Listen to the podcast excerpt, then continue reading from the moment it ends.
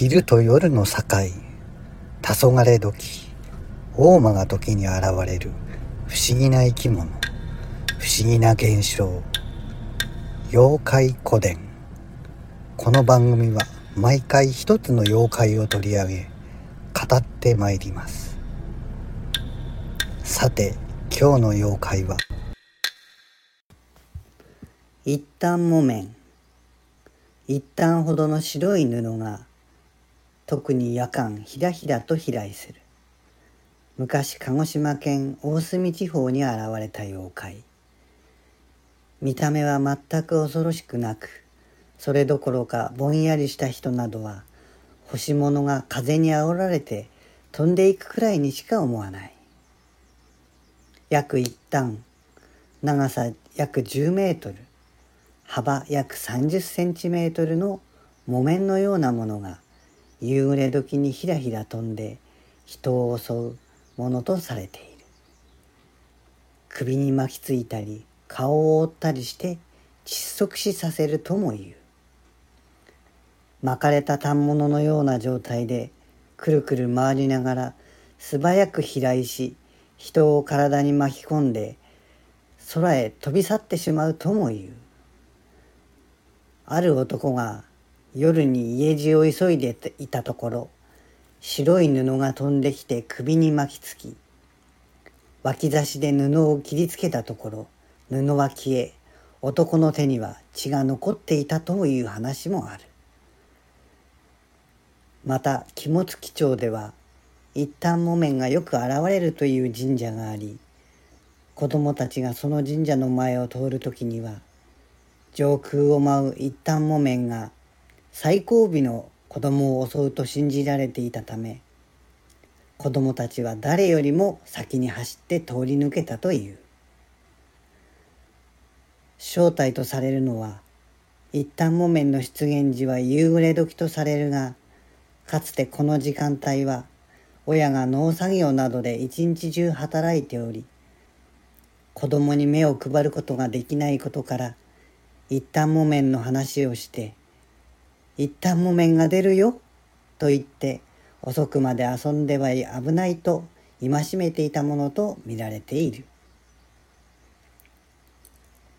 またこの伝承では塗装の際に木綿の旗を立てて弔う風習がありこれが飛んで空を舞うこともあったであろうことからこれが木綿の妖怪という伝承につながったとも推測されています。ここは血洗島。幼い栄一は愛の畑で遊んでいた。栄一もう暗くなるから家に帰りなさい。大丈夫だよ。真っ暗になる前には帰るから。おや？なんか飛んできたぞ。ひらひらして白い布のようだ。よし、追っかけてみよう。待てなんだあの布。目と手がついている。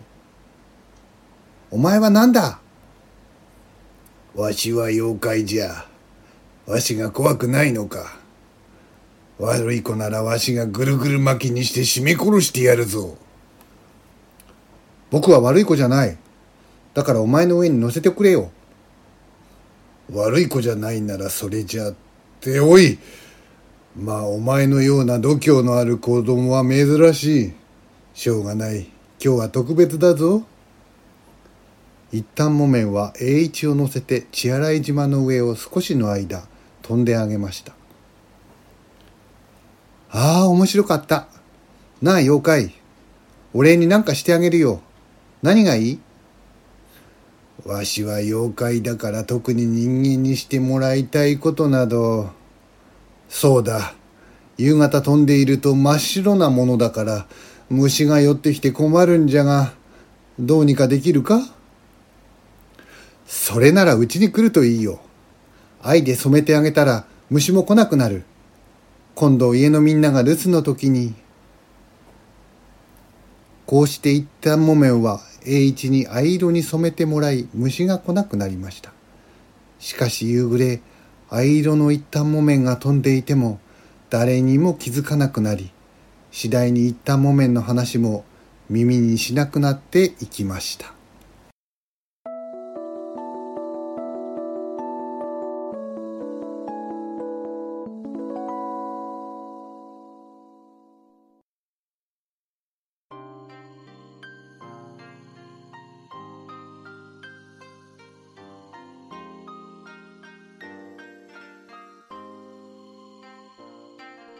今日の妖怪話はいかがでしたでしょうか？聞いたことがある妖怪にも意外な一面が垣間見えたのではないでしょうか？もしこのポッドキャストを気に入っていただけたなら是非フォローしてください。妖怪古典。また来週の土曜日の黄昏時にお待ちしております。